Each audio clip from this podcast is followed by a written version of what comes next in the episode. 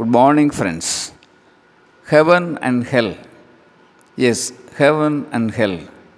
An enthusiastic student meets a guru and asks, Sir, do heaven and hell really exist? Or they are simply concepts, reflections of the mind? With a smile, the guru says, My brother, you are given a beautiful life. Every moment you are peaceful, happy, content, blissful, selfless, you experience heaven. Every moment you are disturbed, sad, hurt, anxious, selfish, you experience hell.